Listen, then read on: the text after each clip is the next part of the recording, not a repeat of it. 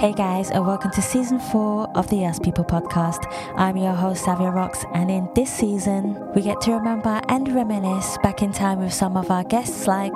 Hey, we are Entity, and you're listening to the Us People podcast with Savia Rocks. Peace. My name is Oni. I'm a producer engineer from Queens, New York. Hi, my name is James Green. I'm a TV presenter, sports reporter, and journalist. Hi, this is Joy Langley, and I'm the author of Navigating Stress. Hey, this is Travis Glossop. I am a creative radio radio producer for Kiss FM, and you're listening to the Us People podcast with Savia Rocks. We highlight the strengths of our cultures, talking about diversity and inclusion, and speaking out loud and proud about who we are. I was never that good.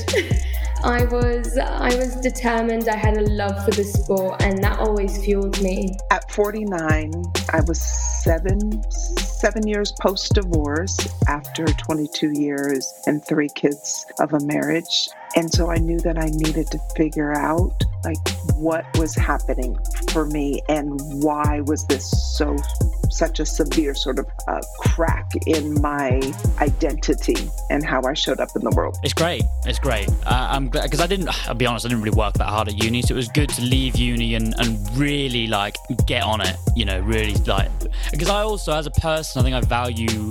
I value productivity. A lot of people live to work. I think I am one of the work to live guys, but because my work is amazing, that's all right with me you know, so uh, as a person, I, I go to bed happy when I've had a productive day. We've also saved the best till last by honouring another artist and showcasing their talent as our new theme song with none other than your host, Savia Rocks, featuring in their song. So, guys, enjoy, stay creative, and as always, please continue to be kind to one another. Let's go.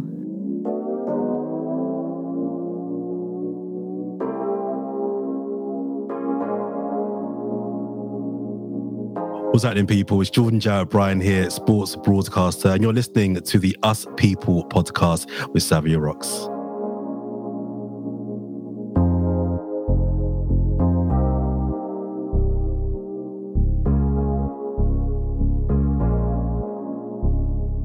Oh, peace of mind, peace of mind.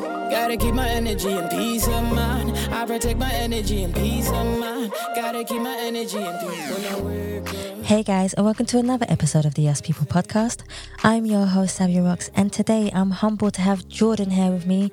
Jordan is a TV sports reporter, presenter, mentor, a former professional wheelchair basketball player. He's also, well, he was a DJ for at least a good 10 years. He's got so much experience under his belt. Jordan, I want to thank you so much for coming Good on the Us People podcast. How are you? I'm very well. Thank you for inviting me on. I'm very, very glad to be here. You're most welcome.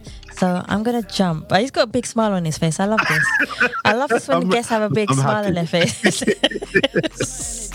so I'm gonna jump into my first question for you, Jordan, mm-hmm. which is simply: Could you tell us a little bit about who you are as a person, where you grew up, and how that influenced you to be the person who you are today?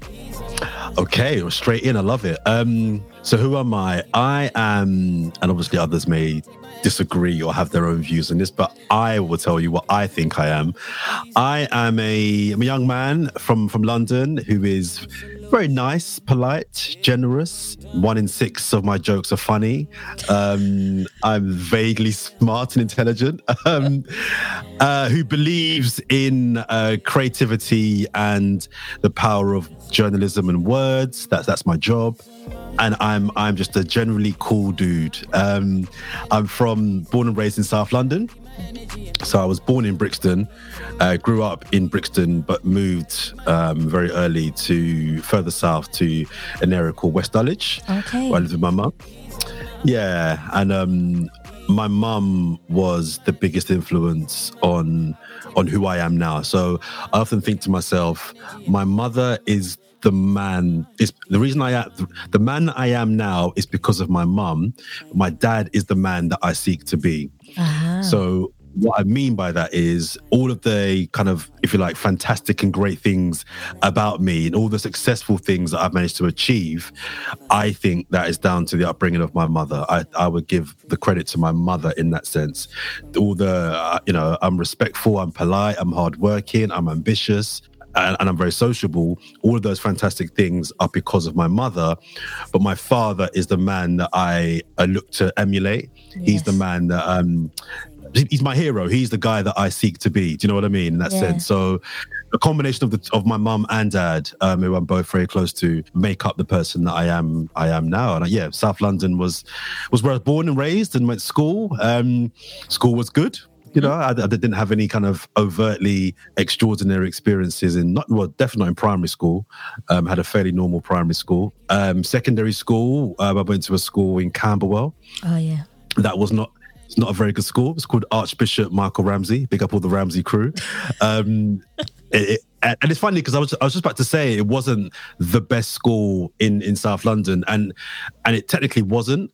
But I, I've I often feel now, having looked back at my time at school and how well slash poorly I did at school, just it's hard to blame a school for your failures. And what I mean by that is mm-hmm. there's a level of self responsibility that I think has to be applied, even at that age, to young boys and girls in determining how well or poorly you do. So while I can blame the fact that I went to a school where it wasn't uncommon for boys to be throwing tables, not chairs, tables across the room at each other, fighting with teachers, you know, lots of my friends were regularly excluded. We, you know, we were we were on the bottom rung of the A level, sorry, GCSE success charts. And there were often fights outside my school from other rival schools. It was there were knives and all kinds of things. The last day of my school, the very last day of my school, um, I remember we had helicopters, police helicopters, Wow. circling circling our school because it was going to kick off between us and another school. But whilst all of that is a reality that was true, and obviously is not going to enhance positive learning, I don't think it was an excuse because there were people in my class, in my year, who were nowhere near as smart as me. Who came out with 10 times better grades than me. So they did okay. Do you know what I mean? So, uh, school, it can only be blamed to some degree. So, I didn't do well at school, but I won't put that all on the school itself. Um, went to college, um, did a couple of years there, um, didn't love it, and I realized that education, further education, wasn't really for me. Yeah. I, I knew very early on that the classroom setting wasn't really the best and wasn't conducive to, to me learning. I knew that I'm, I'm much more of a doer. So I, I knew from early, even at school, I knew university wouldn't be happening because I knew if I went to university, I'd either have 17 kids by now, a drug, a drug problem by now. 17. Um, and I'd be like, and I'd just be like a million pounds in debt. So I knew that that environment, I get distracted very easily. I just thought, no, the girls, the music, the partying, the, the not being at home, it's not. I just know it's not for you. Don't don't even don't lie to yourself, Jordan. It's not for you. Um, so I knew from early that I was going to college, but I thought when I finish college, I want, I want to start working. And when I was at college, I uh, I, I heard about a magazine that was looking for young writers. So even going back to school, sorry, if I go back a step, even at school, I knew that I loved writing. Writing English was the only class, apart from probably music and PE, that I genuinely enjoyed, and I knew that I enjoyed it because at English, when all my cool friends were bunking um, for, off English class, I was there ten minutes before, in front of the queue, ready to get in, ready to get in the classroom. So I knew this this was for me. Um, so I knew I wanted to be a writer and go into journalism. I met this magazine in Brixton that were looking for young writers. It was a youth publication called Live that was published for young people by young people about youth culture.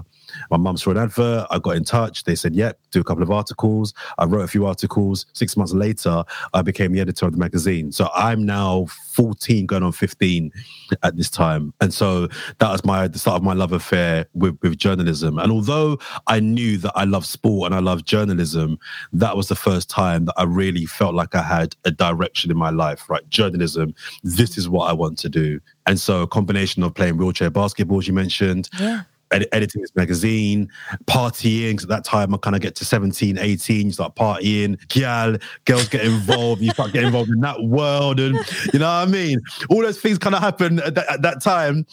That, that was a very interesting time in my life. But the, the, the, the one consistent thing that I knew that was was important to me. I knew I wanted to see through was I wanted to be a, a writer. I wanted to be a journalist. I wanted to be involved in media, and that's a very condensed uh, way of of telling you about my upbringing. No, it's a good way. You you you you simplified it, but then you also detailed it at the same time. And, and there's, a, there's a lot more detail I can offer, but I don't want to bore you or your listeners. No, no, no. You wouldn't bore much. anyone. Listen, that's the whole point. The the more you tell, the more people will understand who you are. So so to me, it, it's a beautiful thing. Oh, I, I, I loved it. That that time for me was very was was a good time. I, you know, I'm lucky that I have good friends now that I was friends with back then. Um, and I was doing a lot of things. I've always been very busy. I've always been very active. I've always been very curious.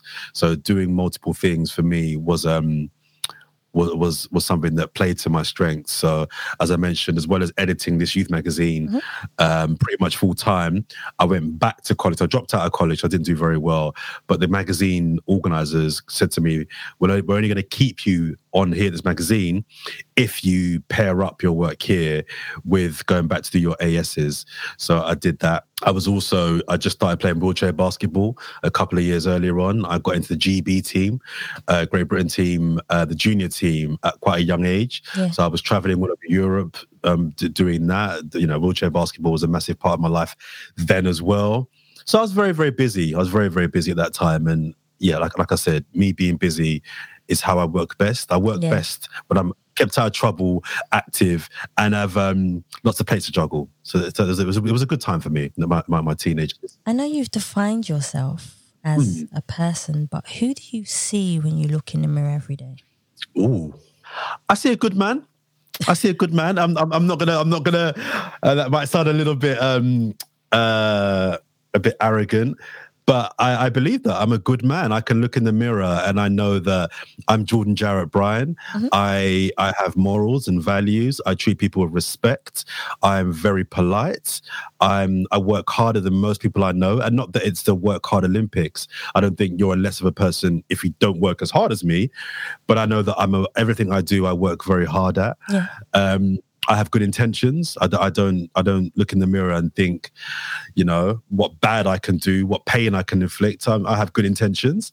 Um, I think I'm a good brother. I think it's funny because every birthday and New Year's Eve, I'm not religious, so I wouldn't necessarily call it a prayer, but I always, uh, just before I go to bed, just before my birthday, and just before the start of a new year, I always just sit on my bed. Done this since I was about I don't know, about 15, 16.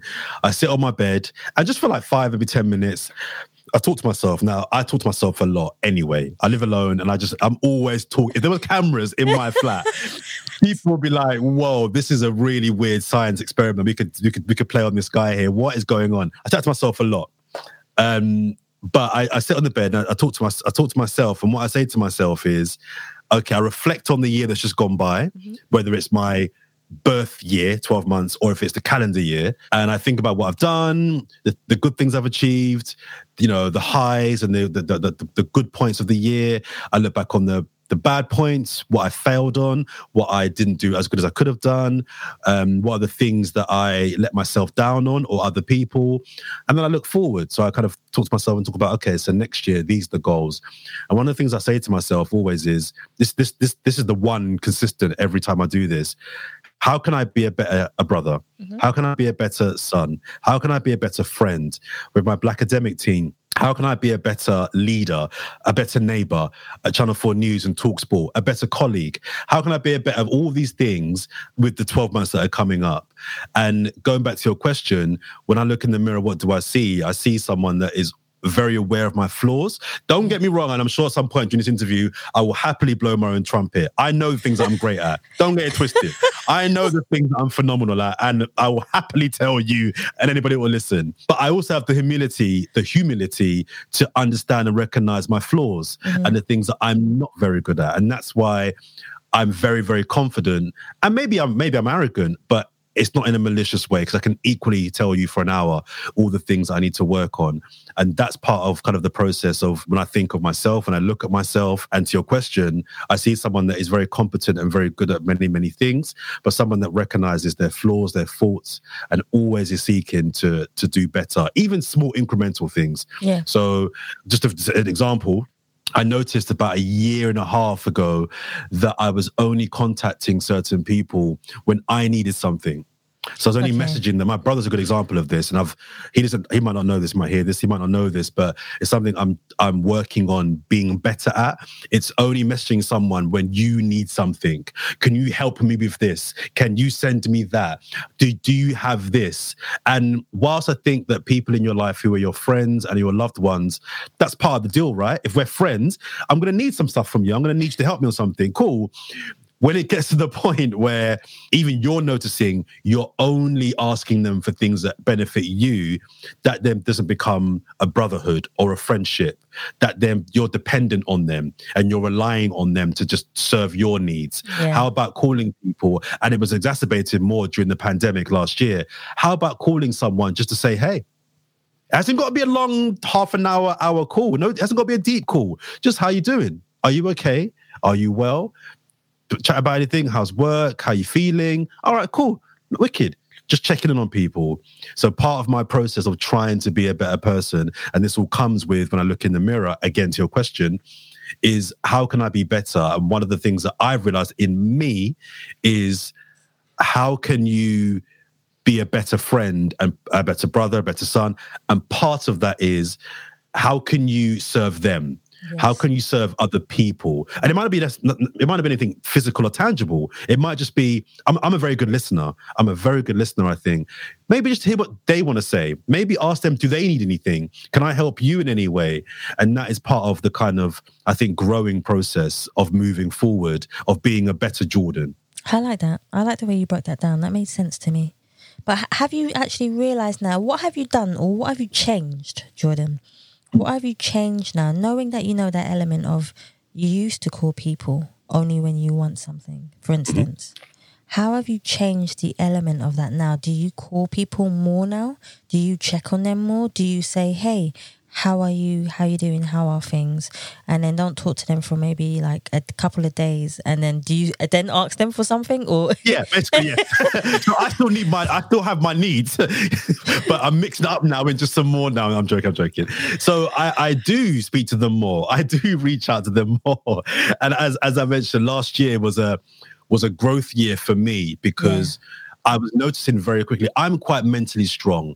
I think I think I'm quite mentally strong, but I was noticing when the pandemic first first hit, so many people around me I, I could see were really really struggling.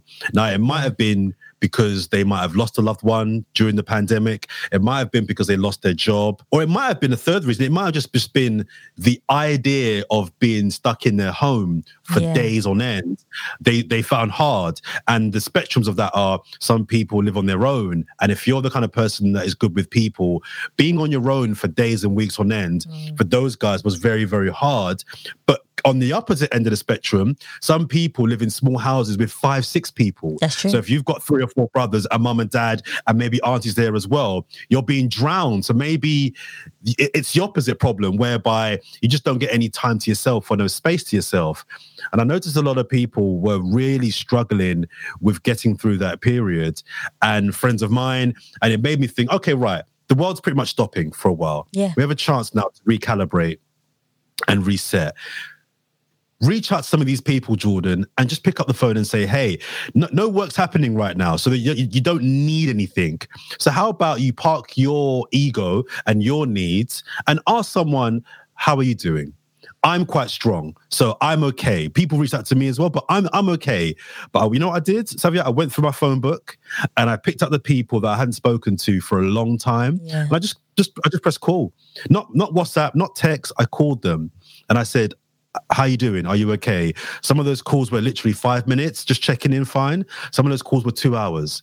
The, the length didn't matter. What mattered is is that I felt like I was serving them in The some way, purpose, not yeah. serving my needs. Mm. So it, it was it was it was very difficult for a lot of people and I just wanted to try and help people. But I'm not a psychologist, I'm not a doctor, I'm, I'm not anyone qualified or, or, or an expert. But I don't think you have to be to be just a good friend Yeah. or a good colleague and reach out. Um, sorry, I've forgotten um, your, your, your question, but I was kind of go, I was getting to, to the answer of, via that example. Sorry. What, what was the question again? Remind me of the question. Sorry. Well, you made me forget too now. Because I was going somewhere, and as I always do, I lost my thread, and I was like, okay, now answer her question, Jordan. I think it was a Um, spontaneous question because you said something to me and I just responded back to. Okay. For instance, Well, I- do you my- call, my- my the que- no? The question was, do you call people now? Say, for instance, do you call them and then afterwards, do you wait a couple of days and then ask for something, or do you call them and so- then? So, for, so yeah, so th- that was to make the point that I do now call people more. I try to WhatsApp a little bit less. I'm I'm slowly weaning off WhatsApp. I don't like what WhatsApp does a lot of the time, but that's a different discussion. But I do call people more. But I I still. If I need something from something, my brother I mentioned again is a massive part of my life. He's the most important part, most important person in my life. I love my brother dearly. Um, he's highly talented, highly skilled, and it often helps me out with many, many, even technical things. So, like just before we started recording, I was going to text him to find out what's happening with the microphone, and uh, he, he, he, he helps me out so much. Yeah, he's, he helps me out so much. But even he was like, Jordan, half the things that you ask me to do, you could Google or you could just read the thing on the computer and you can work it out yourself. And it was just me being lazy. Sometimes, some, some let, let- let me be clear. Some of the things, some of the things were just they needed someone that had the kind of wiring of brain that he has to kind of work them out. Yeah. Totally. But I'm gonna be honest. Some of them are just me being lazy. Some of them are just me being really, really lazy.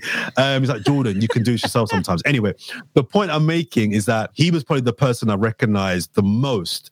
I was texting and calling the most to serve me.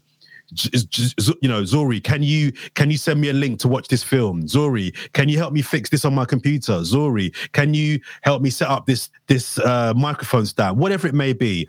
And because he's so generous and kind, nine point five times out of ten, he will always do it. But what it made me realize is, Jordan, you're only calling. This is your brother, and it's the brother that you say you love more than anybody else. But yet, the only time you reach out to him is to is to is to fix something for you or help you with something. And a couple of years ago, I clocked it with him, and I said to him, "Let's go cinema." Let's just go cinema. It's on me. And we went cinema. Another time, let's go for some food. And we went to the comedy club. Just because that's my brother. I like spending time with him. There was no motive to help me. It was just, I want to spend time with you. What are you doing on Friday? Let's go comedy club. And we went. And I think as long as I've realized that you balance the the time that serves both of you Yes. with the occasional request. He, he, he has no problem with me asking him problems. And he might not say that he found it problematic, but I did because I was noticing if I go through my WhatsApp trail, nine times out of 10, it's me asking him for something. And I just thought, that's not cool. That is not cool. So bringing widening that widening that out to more of my friends and family. In answer to your question, yes, I still ask. I still have requests because we do. If you need something, you ask your friends and your family. There's nothing wrong with asking people for something. Yeah. It's just it's a problem when it becomes that's all you're asking now. That's all you're calling me for. And I just thought I didn't like how that made me feel. Even if even if they weren't feeling away, I felt away. It's like no, Jordan, that's not that's just not cool. No, I understand that. That makes total sense to me.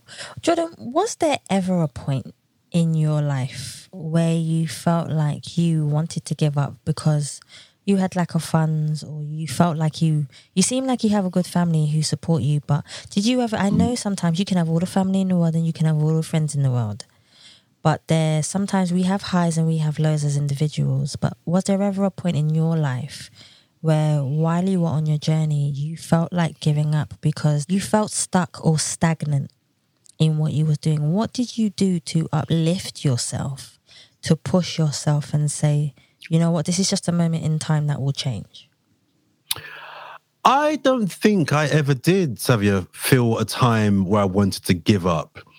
I think everything that I've wanted has been always rooted in the in in my value and my my my my um I suppose uh, characteristic of of work ethic and working hard. Yeah. So I never ever thought about giving up because my family couldn't get me this thing. I'm very lucky. I'm very blessed. I've got two fantastic parents that that split up when I was young, but are both you know prominent parts of my life. I have now uh, two grandmothers. Both my granddads have passed. I have cousins, aunties, uncles. I I have a brilliant family now. Both sides of my family. There's a whole heap of drama going on both sides, but that's just I don't know anybody that that's you know what I mean? every So family. yeah, exactly. But none of that is linked or involving me. So Yes. I've I, my my links with my family are all fine. I think everything that I ever wanted, and if I ever did feel get close to feeling like I wanted to give up, I, I didn't because again, I think I've root, been rooted in the ideals of just work hard and you'll get what you want. Sure. My family aren't rich. My mum's not rich. My dad's not rich. They're not poor, but they're far from rich. But I, I just recognize from very early anything that you want, Jordan, you know, you, you're going to have to just graft for it. And even if there's things that you're not necessarily like, I'm talented at a lot of things, but there's things that I'm not talented at, which you have to make up for with a plan and with a work ethic. And more often than not, those um those things that I wanted, I got not because it was given to me, but it was yes. given. I just had the mindset of if you want it, Jordan, you could give up if you want, but if you if you really want it that badly, you won't give up and you'll find a way. I'm very big on find a way. Do you know what I mean? If you can't, yeah. if you if you don't have a rich mummy and daddy, cool. You got to find a way. Get it yourself. Go to school. Go to college. Get the qualifications. Get the work experience. Speak to the right people. Knock on doors. Research on on Google. Whatever it takes.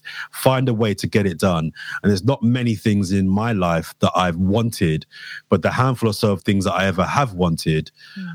More times than not, I've got because I've been good enough and I've grafted. See, so I don't think giving up was ever was ever really it's not really something I believe in. I think a lot of the time people I find that it's better when you don't have very much because it teaches you about grafting. It makes you a better business person also and it teaches you how to look after like you were saying before, look after your team. Treat your team how you would like to be treated. Don't just treat your team like anything just because I was told I was working in I was working in Warner Music and the lady said to me, the head in there, she said to me, treat your team like family, but I don't mean family that have drama. I mean family where you, look after them. If you look after your team, your team won't leave. Your team will mm-hmm. always stay there and do anything for you because they they have that honor towards you, and I think that's so important. I think that's so important. I, I think so too. Um, and I, I think you, you know they, they, say treat people on the way up mm. um, because they're the same people you're going to meet on the way down. Yes, and, and I, I'm, a, I'm I treat people well anyway because I'm just a nice person. But even if I wasn't a nice person, you better pretend to be nice to those people because those are the same people that you're going to meet on the way down. So you better, you know what I mean. So um, no, I, I think treating people well is um is is is a must. That's definitely. Here's one for you. I know that you used to DJ. I'm sure that you still dabble every now and again. Every now and again. Every now and again. So this question is actually quite difficult, but you might just come, you might surprise me and say, "No, I've got it in my head." Go on, go on, go on. If you could choose one song that was the soundtrack of your life, what song would you choose, and why would you choose that song? Wow, that's a great question. That's a hard question. Um, I so I could sit here and think for the next five or so minutes and really come up with probably a better uh, song choice, but for for not having five minutes of dead silence on your podcast, I'll give you the one that came. To, I'll give you the one that came to my mind straight away. Um, it's a drum and bass song, and Ooh. it's called Carnival, and it's by a an artist called DJ Patife one of my favorite DJs. It's a it's it's um it's a song. Granted, it's my dad's a DJ and, and owns a record label, and ah. it's a ah. song that's on his record label. It's one of my favorite songs. Forget drum and bass songs. Just it's a beautiful song. The, the lyrics are all in Portuguese, but it's a song that oh, I've got two. Can I can I, can I have two? Can I have two? oh, that's cheating. See, I knew it. See, I knew it. I knew there wouldn't there wasn't going to be just one. You're right, a DJ. You listen to so one, much. That's a good one. You you listen to so much music. I knew it. Ha. Okay. Right. Go I know, on. I'll let me, you have to. I'll let you have to. Go. On. So the first one, Carnival, I thought of because it encompasses all the things I love about music. There's a there's a really nice groovy bass line to it. The beat is really um it's got a really good drum and bass beat to it. The the lyrics, although in Portuguese, I have no idea what they're saying, really is really soothing and just kind of draw me in. The melodies, it's just a beautiful song that makes me think of joy, happiness, fun, and just living life just living life. It's a really beautiful track. I recommend anybody listening to this go check it out. It's a lovely song, Carnival by Patife. And then the other one is by my favorite artist of, of all time, Marvin Gaye. Yes. So I've got all, I think I counted recently, I've got all 37 albums of his. That's including live and uh, live albums, extended albums. I've got all of them. Um, there's a song, oh, there's so many, and every week I change it, but I'll go with this one. Oh, what's it called? Have you seen the film Baby Boy? Yes. Right. Which, by the way, I think has the best soundtrack of any film ever. Um, there's a there's a tune, there's a tune, okay, um, where the stepdad, oh man, you were my wife, my life, my shining light. For you, I'm gonna have to. What's it called? I can't explain. Other things, all that it is too. I'll replace it all just for one night with you. Oh, darling, honey. What's it called? What's it called? That's gonna bug you now. It's gonna bug me. Um. Anyway, that song is a is one of the four or five Marvin Gaye songs that I just I'm obsessed with. It's a beautiful song, sung much better clearly than I sung it, and he he knows the words, which is a good start as well. Um, but it's a beautiful song, and Marvin Gaye is one of the artists that the thing I love about Marvin Gaye, he's one of the few artists that has a disco- discography of tracks and a catalog of tracks that I can apply to all of my moods. So there's thinking music, there's dancing music, there's horizontal dancing music, there's um, studying music, there's there's there's tracks that get me in the mood before a game. there's um, working music. There's there's a track that makes me gets me in the zone for all types of moods, and that track, oh, that's going to annoy me now. That's going to really annoy me. Um, uh, that's going to annoy me. Hold on. Where's, anyway, our, uh, where's our phones? Hold on. Hold on. Hold on. Right. So I'll try and find it as well. I'll keep talking as I try and look. Um, but it's just, he, I just think he's an, I think he's the greatest male vocalist of all time. The range, the control of his voice, what he does with his voice. Um, I just think is is just phenomenal. It's I could do the album that will, that will help. Um, and that track just makes me. It, it just makes me so happy, so so happy. I'm gonna find it as I'm talking right now, and it just makes it. It sums up my life because I like to think a lot. My just my problem. to I, keep you satisfied.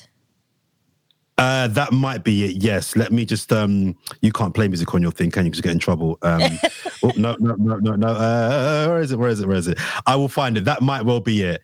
It just to make you satisfied. That, Yeah, just to keep you satisfied. that's the one. See, That's the one. That's a good title. beautiful, beautiful. Exactly. Beautiful orchestral um, intro.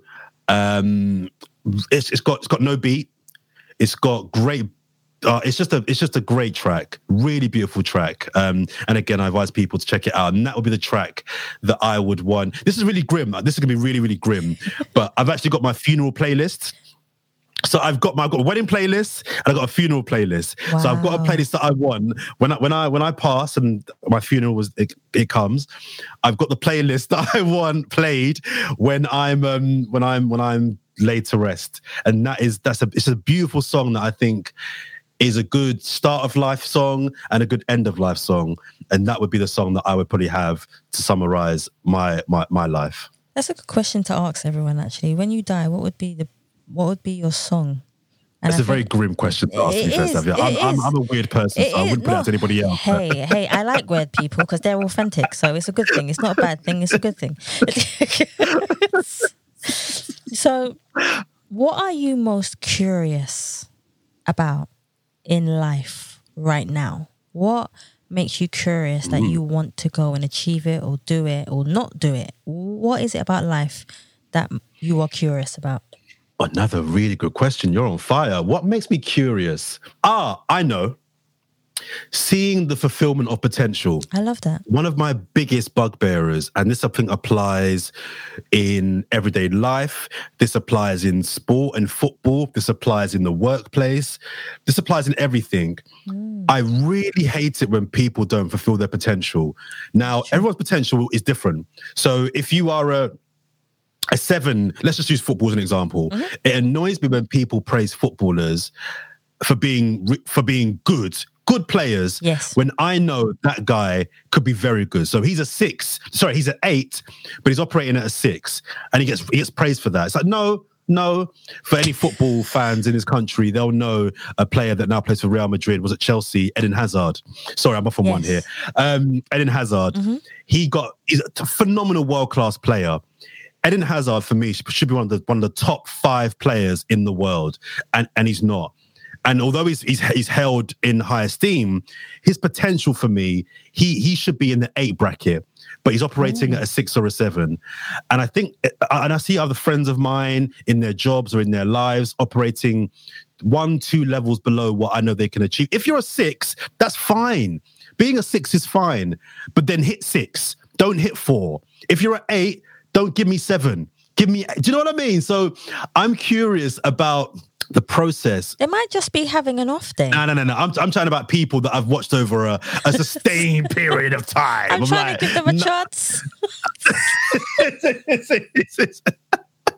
no, no, no. I'm, I'm saying no. I've seen you, this this person or that person, over a sustained period, and you are working or you are operating at two levels below what you could. You could paint that. You could do better paintings. You could uh, write better songs. You could. You and whether you do or not is up to you. But I I know you can do better. If you are a six and you're giving me a six, I'm like, you've hit your potential. Six to some people out of 10 is low. But if you only had six, to, let me give you an example. Um, I'm the worst drawer and I can't draw. It's shocking how bad, like, you, you, it's bad. It's really bad how bad a drawer I am. I can't draw a person. It's embarrassing. My level's probably a three Okay. and that's being and that's being kind. If I give up, if I draw something, just to draw an, an abstract picture, and I, I hand it to you, and you're like, "This is awful. This is absolutely. You're a grown man. This is awful, Jordan." but you, but, but saying that, you know, in your heart of hearts, that that is the best that I could have done. You would take it, and I will take True. it That's true. because that's my potential. My potential was a three out of ten. I've given you a three. Now the guy that can, the guy that can bloody get paintings in museums and get, sell them for millions of pounds, that's that's my stuff is is rubbish. Of course, it's rubbish. But we're operating at two different potential levels. So I've hit my potential, which is a three. His is a nine. He's hitting nines. So I'm interested in the the process of people's potential. I really want to see people hitting their potential. And again, for different people, it'll be different numbers, it'll be different levels. That's Hit your number. Just do the best that you you can do at this thing. Don't compare yourself to him. Um, I'm really interested in that. That's what really keeps me curious. Is the kind of watching people who's doing the who's do, who's kind of who's cruising and who's really hitting Yeah. it hard every single day.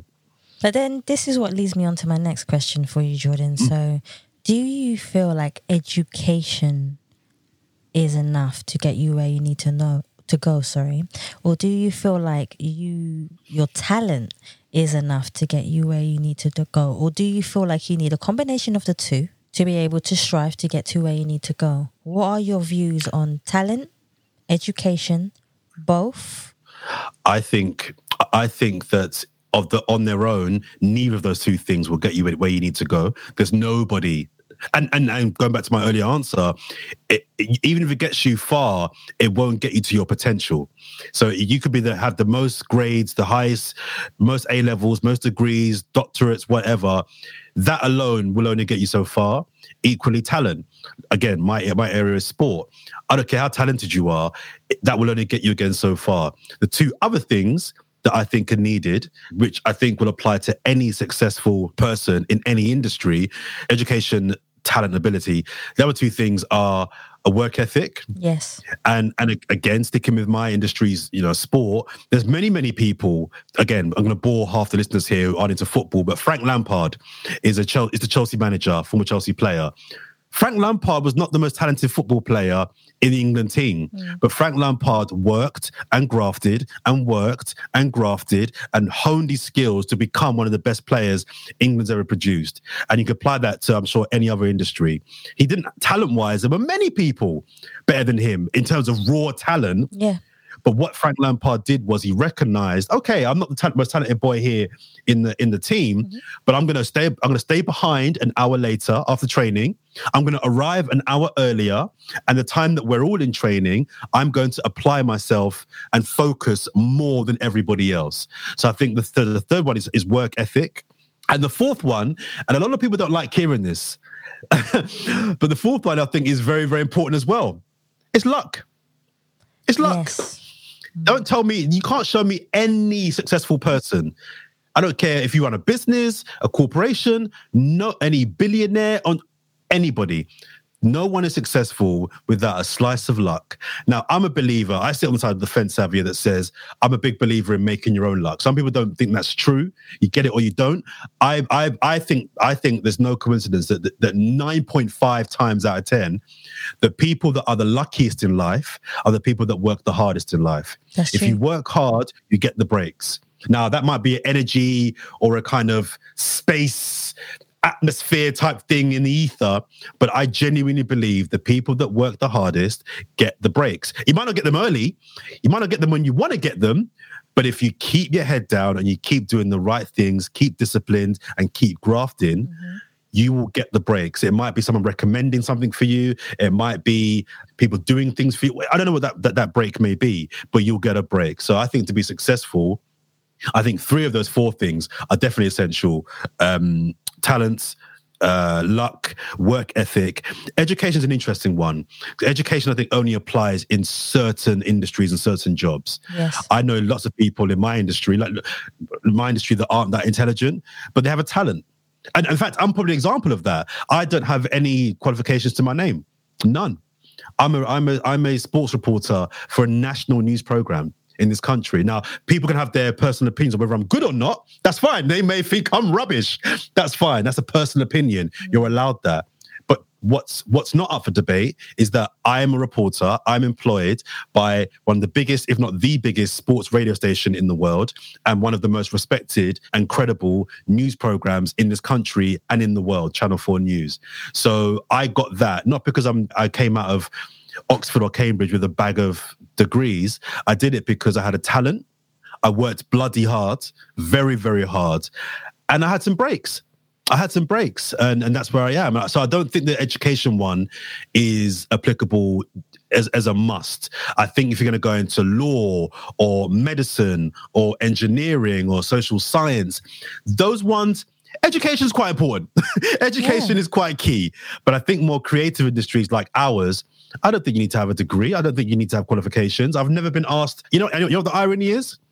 One of two jobs I got turned down for in my life was McDonald's.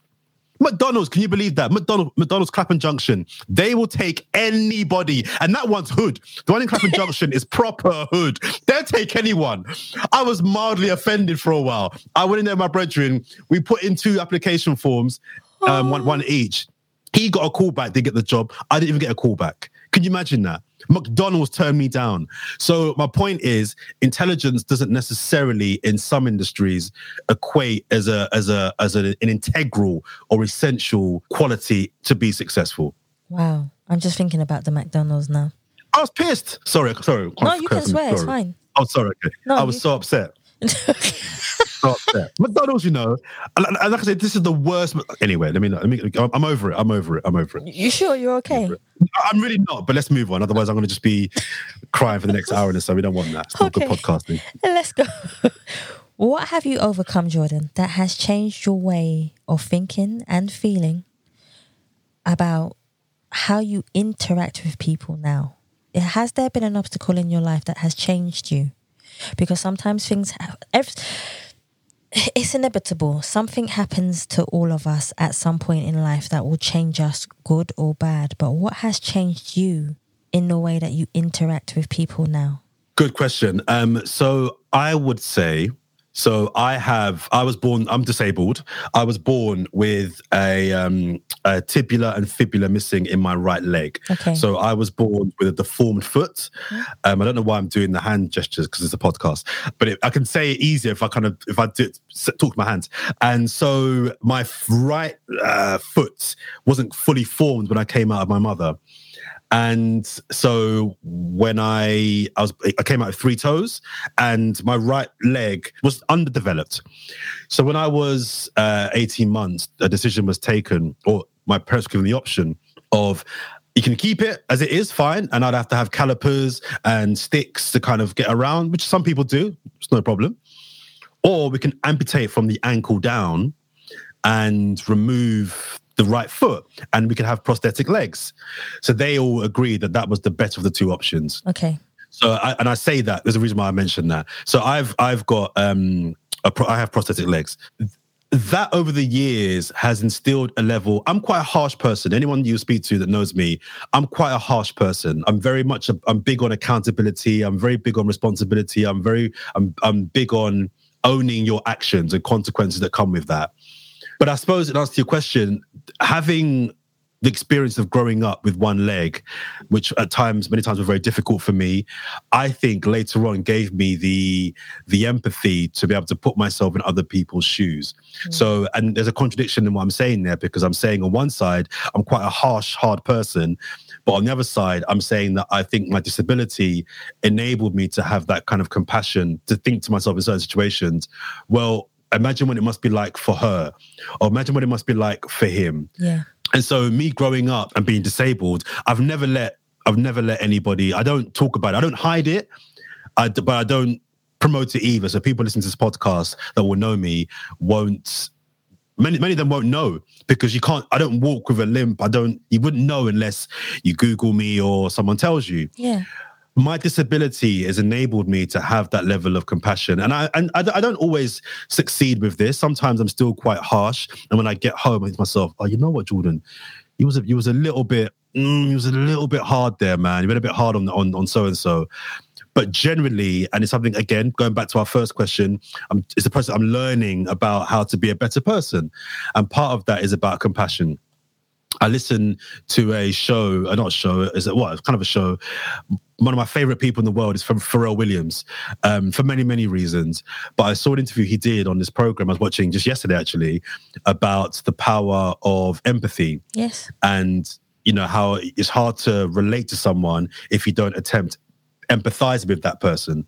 And I think it's very, very true. We can all kind of point and say, you're wrong, you're bad, you're this, you're that. And don't get me wrong, at times that's needed.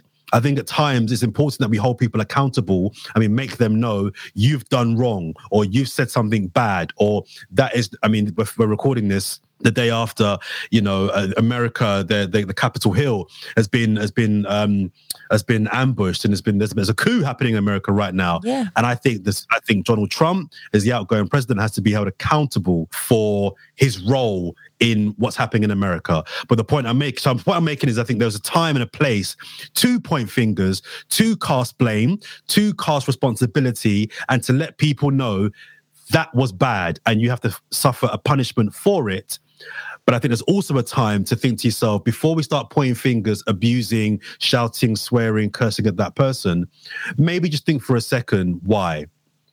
I don't think people are born inherently bad. I don't believe that. They're taught. Exactly. So for me, it's a case of if my theory is correct that people are not born bad, well, why did he do that? Why did she do that? Why did they do that? There's a reason. Now, again, sometimes the reason we have to park it and be like, no, you killed that person or you abused that person. Therefore, there is a linear punishment that comes with your actions that you have to face.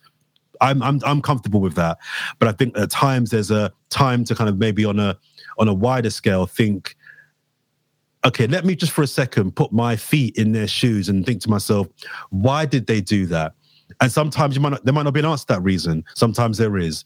But again, it's a long-winded way of answering your question. But I think my disability has enabled me to um, have that level of empathy for some people and check myself sometimes in in how I treat people. And people often talk about oh you know uh, well i have to think to myself if you jordan if you didn't have a prosthetic leg and you had two good legs inverted commas would you be so interested and engaged in the the difficulties of disabled people with one leg? I probably wouldn't.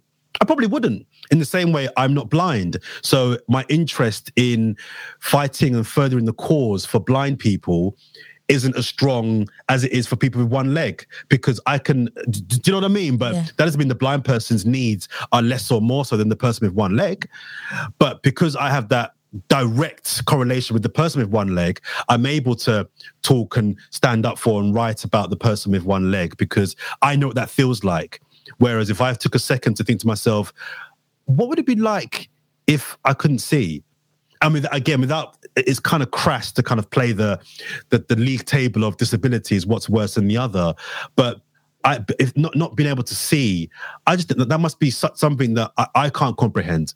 I can't comprehend that, but I don't have to. I can. I have the luxury, if you like, of being able to forget about people who are blind because I'm getting on with my work over here. But if I was blind, you better damn know, I would be fighting their causes. I'll be speaking up on their causes. So, I, I think um, a level of empathy has been developed in me due to my disability, and that, there's probably other things as well. But that's probably the main thing that I can think of that has been a direct ah light bulb moment to actually being a bit more considerate about other people.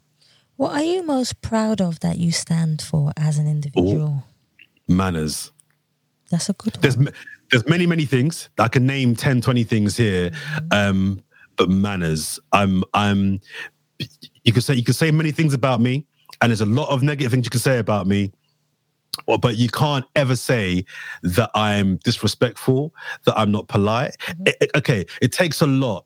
It takes a lot to make me angry or upset. I don't get upset or or or angry very easily. And ironically, the things that get most people upset and angry, angry and irate, don't upset and anger me. But the things that do anger me don't upset and anger most most other people. Do you know That's what I mean? yeah. Um, so if you make me angry or upset, you must have done something really, really, really bad because I, I'm I'm not short tempered. It takes a lot for me to lose my temper. Yeah. And if you hear me being rude or feisty or out of order or disrespectful, you better know that someone did or said something that really pushed the button. So I'm very, very proud that my mother, my mother is the main reason, but my family, I was brought up with. It sounds really simple and basic, Savia. You're pleasing your thank yous, but Yeah. whenever I, I remember one of my best friends, Warren, I used to stay over at his his family house when we were at primary school for like weekends and stuff. Hmm. And I remember his mum, Sonia, is like my second mum, always used to say, always to comment on to my mum like how polite I was. And it's something that I actually look at other. One thing I can't stand, Savia, I can't stand spoiled people and spoiled children. It's probably the single biggest thing that I just really that gets me angry. When I see a spoiled child or a brat, that makes me really angry. And all my friends have got kids, they know. Listen, don't bring your spot because I will. Anyway, don't, don't, don't do it. He's going on a Because-. I- He's I- on it. Again? I said you're going on a tangent. Like you're like no. I, I am a little bit sorry, but I'll, I'll, I'll bring it back. I'll bring it back. Um, but but the, the reason why I say that is because none of my friends do have spoiled kids. All my friends who have children under the age of ten, they're all they're, they're all polite. You know, they they have manners. Mm-hmm. They they they they're respectful when when elders are in the. do do that's very important Yeah. to me. I'm very very big on manners and respect, and I think this. I, I can name you tangible things that I'm proud of. I can name you kind of more interesting things, and I, if you want, I can. But the the thing that I think I would say right here and now that comes to mind, the thing that I'm most proud of is that no one can say Jordan's rude. They can say Jordan's not very funny. They can say Jordan's very ugly. They can say Jordan um, doesn't have good locks. They can, or actually, they can't say that. They can say um, many, many things about me, but they can never say, never, that I'm rude. See, that's passion right there. By the way. Sorry, it's important. Manners are such a small thing, but very, very important.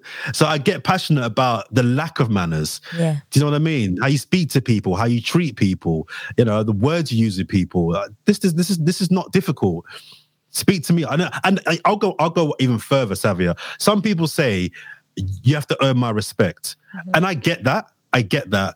I'm not even saying that. I will. I will initiate the respect. If I've just met you, um, I, I come into a room. Some people will be like, "I'll respect you."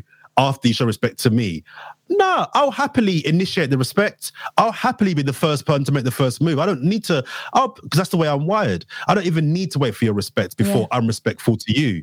Do you know what I mean? So I just feel like it's, it's it's a really big thing that um that I think is is is very small to kind of it's, it's very it's not difficult to show respect and manners and from i was very very very young i was very i was always taught you're pleasing your thank yous and you know you speak to people a certain way What is the best advice, Jordan, that you have Oh, ever dear. received, and how did that impact your life? Okay, I've actually got one. Um, there's so many that will come to mind when we're talking past this. But the thing that comes to mind it was it was a bit of advice my mum gave me when I was very young. She gives me a lot of advice, my mum, lots of good advice. But the thing that I've always, always, always, always applied to myself, and it's um, something I kind of pass on to other people. It's very simple. Don't stress. Don't Yeah, stress I agree. I agree.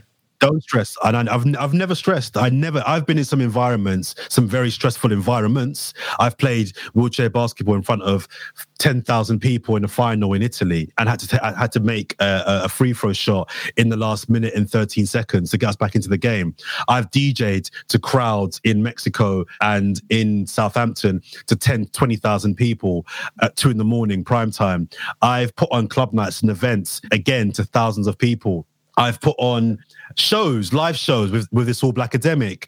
I've done, I, I, I work on a national live television program. I deliver the news to millions of people.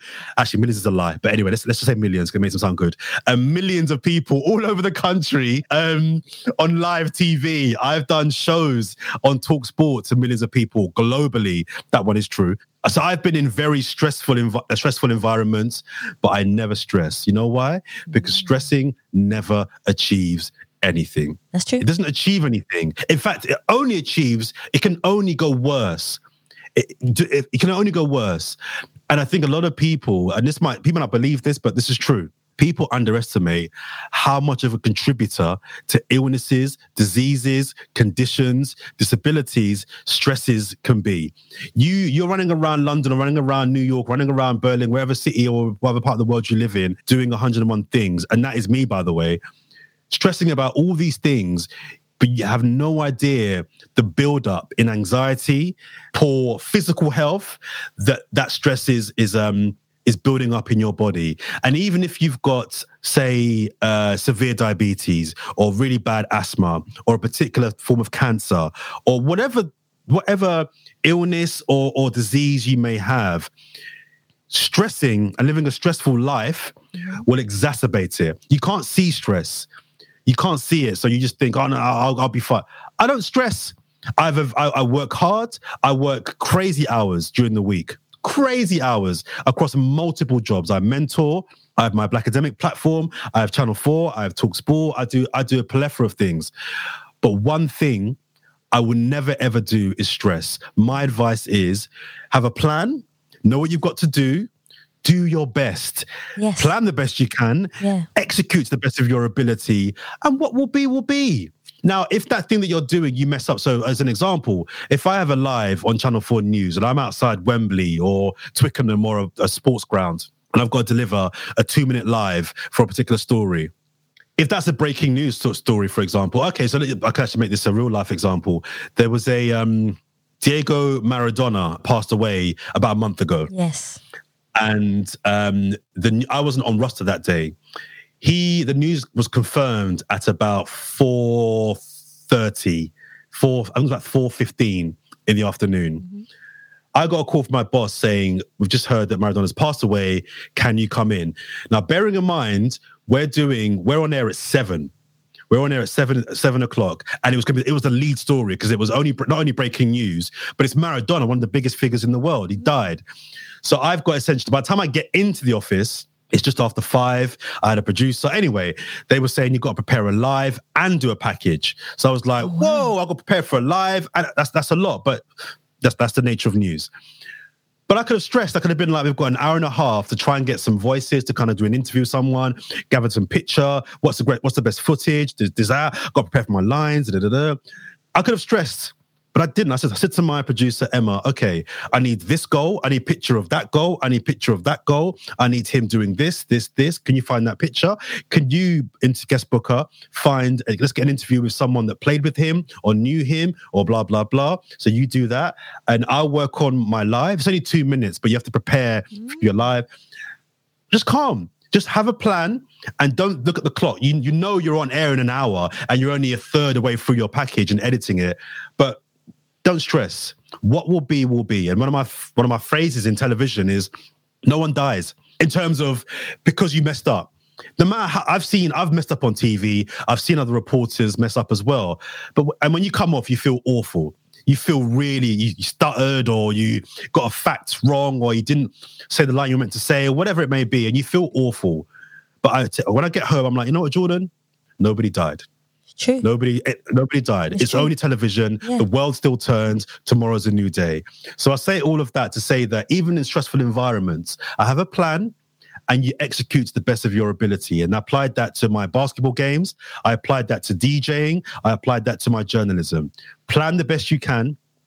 More times than not, you only mess up because you fail to plan properly if you're doing that thing, you're doing that thing because you're clearly good at it. If I'm doing a radio broadcast, or if I'm playing a basketball game, or if I'm doing a set at a nightclub, I'm doing those things because I'm good at what I do. Yeah. You messed it up, Jordan, because you didn't plan properly. You didn't plan what your second and third tune was going to be. So you were kind of differing and you played the wrong tune and the wrong mix. You messed up your basketball game because you didn't train properly. You didn't do your homework on the opposition player. You messed up. You messed up your life because you didn't think about, okay, how old was he?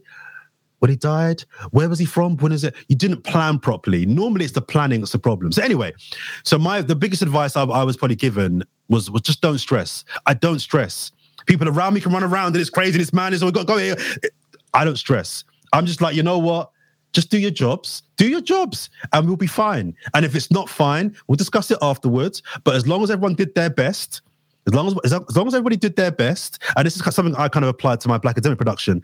As long as you all did your best, that's cool. That's cool. Now I'll be angry afterwards because of X, Y, Z, but I'm not going to blast you. If you didn't do your best, that's different. But did you do your best? Yeah, yeah, cool. Don't stress, man. Don't stress. We go again next time. Let's work on how we can be better and go from there. So my answer would be um, never stress. Don't stress. Nothing, nothing is worth stress. The only things, sorry, I'm rambling now, but the only thing I can think of that I would genuinely say is maybe worth stressing over is your children. So if your Fair child is sick or your child is ill or been run over or something like that, I can understand why. But even then, I don't call it stress. I call it concern. I call it worry. I call it um Care. uh care love. Stress i think stress has a whole different connotation to me a whole different meaning. I, stress is like anxiety and I, i'm sweating. Just relax. Just relax. Just breathe.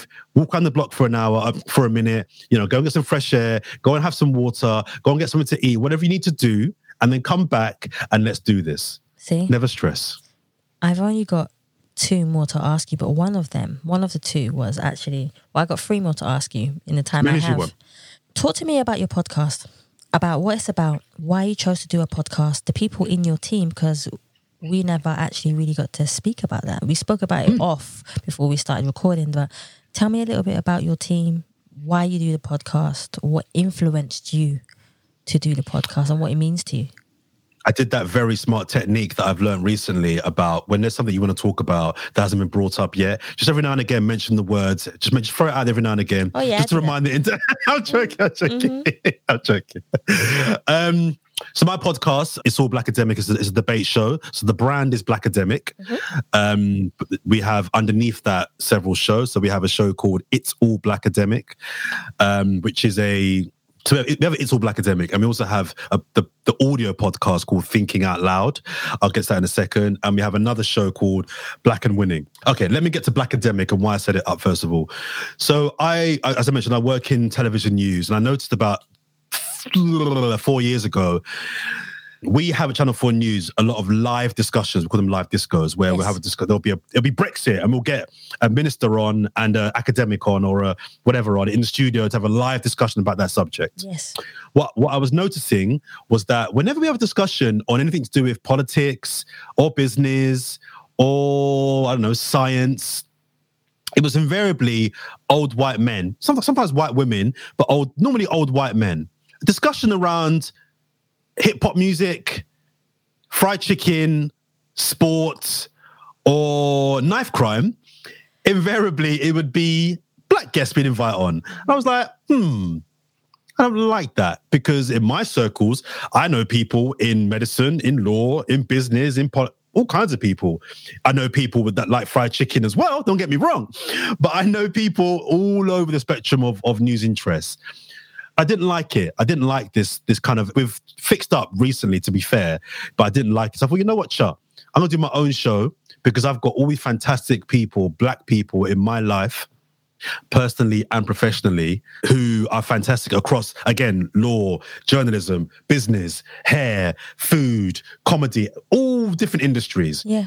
and i want to have some discussions and also i set it up not only for that but i was fed up of the discussions being had about black people, but being hosted by the likes of Nick Ferrari and Piers Morgan. I just, I just like, what's go- no, no, no. How dare you tell me the reason there's a, there's a knife, there's a, there's a rise in knife crime is because black boys don't have dads in the home. What do you know about anything? How dare you? How dare you? So I was like, no, no, no, no, no, we're not having this anymore. So that was my rationale behind setting up It's All Blakademik. And so It's All Blakademik is a, is a discussion show where we have around the table, I have three guests, it's all black guests. Um, and we discuss issues that are relevant to the black community. And the idea is that we have really honest, open, progressive discussions um, to try and really make people think about how they think about a certain subject. So, the, what what my aim is, whether I achieve it or not, is up to you to decide. But my aim is, when you come to watch one of our discussions, you have this perspective on it. Having watched the show, you might end up thinking, actually, you know what? Boy, my man had a, I had a point, you know, or yeah, sister, she was kind of talking some smack. I kind of, and you might you might have the same view but you might have something that makes you think a bit differently about that particular issue. So we talk about everything from politics to sport, food, mental health, education, comedy, trauma, dating, everything. We, we did we discussed it all. And so that was kind of that's what it's all Blakademik is. Thinking out loud is our kind of like sister podcast that we I do with my two producers, where it's a kind of collective learning process. So we're planning season two at the moment, and the idea is that we discuss things again relevant to Black culture, but things that we alongside the listener learn about too. So it's not us preaching to you guys about what we know. We get guests to come on and talk about a particular subject or particular area, uh, but things that we know a little about as well. So it's like a we're, we're all learning from this guest. So it's collective learning, um, which is my, one of my new phrases. And then Black and Winning is a show we do where we identify a black member of the community who's just killing it and excelling it, and we're saying we see you we acknowledge you we want to celebrate you and we kind of follow that person around speak to that person to get an insight into what it is that they do and what makes them excelling in their field. And and the, the, the other rationale behind it is that we want to inspire other people to other black boys and girls to see them and say yo this guy set up his own hair salon. This guy this girl set up her own tech company. Yeah. this this guy is a presenter on Sky Sports News. Wh- whatever it may be, this person is black and they're winning. And winning we define as you're you're owning your power and you're you're you're grabbing your talent and you're maximizing it. And that's kind of what those are. And, and the general idea of of Blakademik is it's just about empowering the community and celebrating the culture. And my team is fantastic. Sorry, my team briefly is very my team is brilliant. I've got a team of 15 people from editors to shooters to graphic designers directors, producers. I got my team is sick, um, and they all buy into what we're trying to do. They all love the culture. They all want to add to the culture, and so our job is to try and have a platform and, and, and as a, a media brand that um, the community is proud of, wants to buy into, and can uplift. I like that. That's definitely that's definitely something that I think people guys go and check it out because when I was doing my research, I definitely checked it out because not just because I have to, but I wanted to. It's always nice when you go into something because you want to do the research to be able to help someone move forward, and I think that's what it's about. It's about helping each other move forward and being Sure. able to do something spectacular. So, guys. Go and check it out on all the platforms. I am going to ask Jordan what all the platforms are in a Yes, second. um, well, we've got a website, so it's blakademik.com.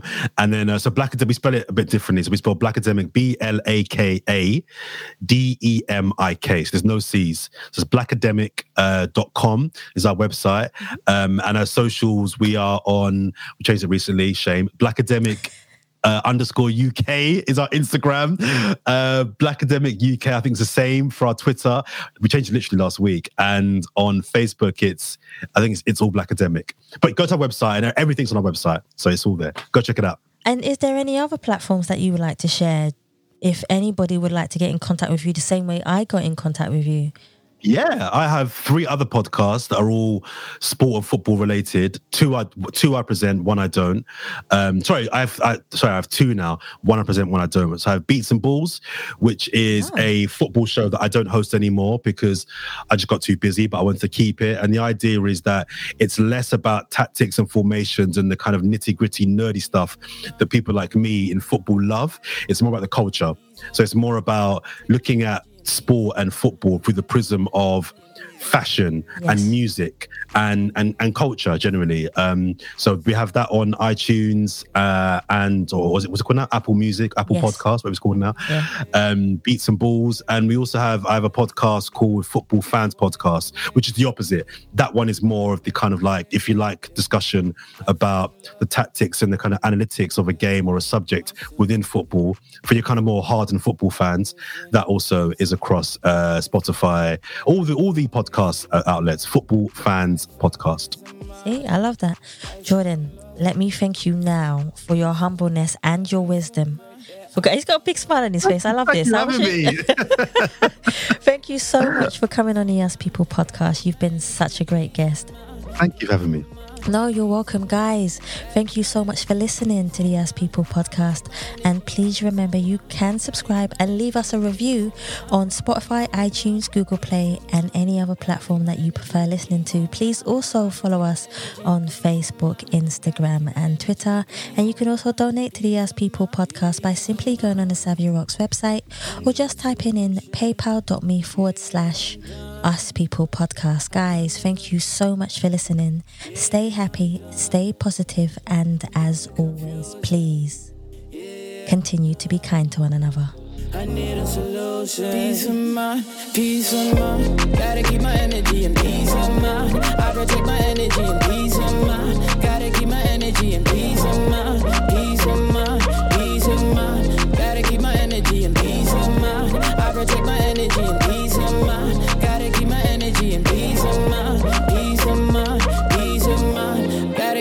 energy and peace of mind. I protect my energy and peace of mind. Gotta keep my energy and peace of mind. Peace of mind, peace of mind. How does it feel to be in a receiving end, by the way, before we start recording? consistency of calmness. Um, I, I do quite a few podcasts that I'm that I'm the interviewee. Um, I pref- I like it in a different way. Um, I like asking questions and and controlling an interview, but I also like being vulnerable and not knowing where I'm being taken and ask. You know what I mean? So I I, I, I like it equally, but for different reasons. So it's it's, it's cool for me.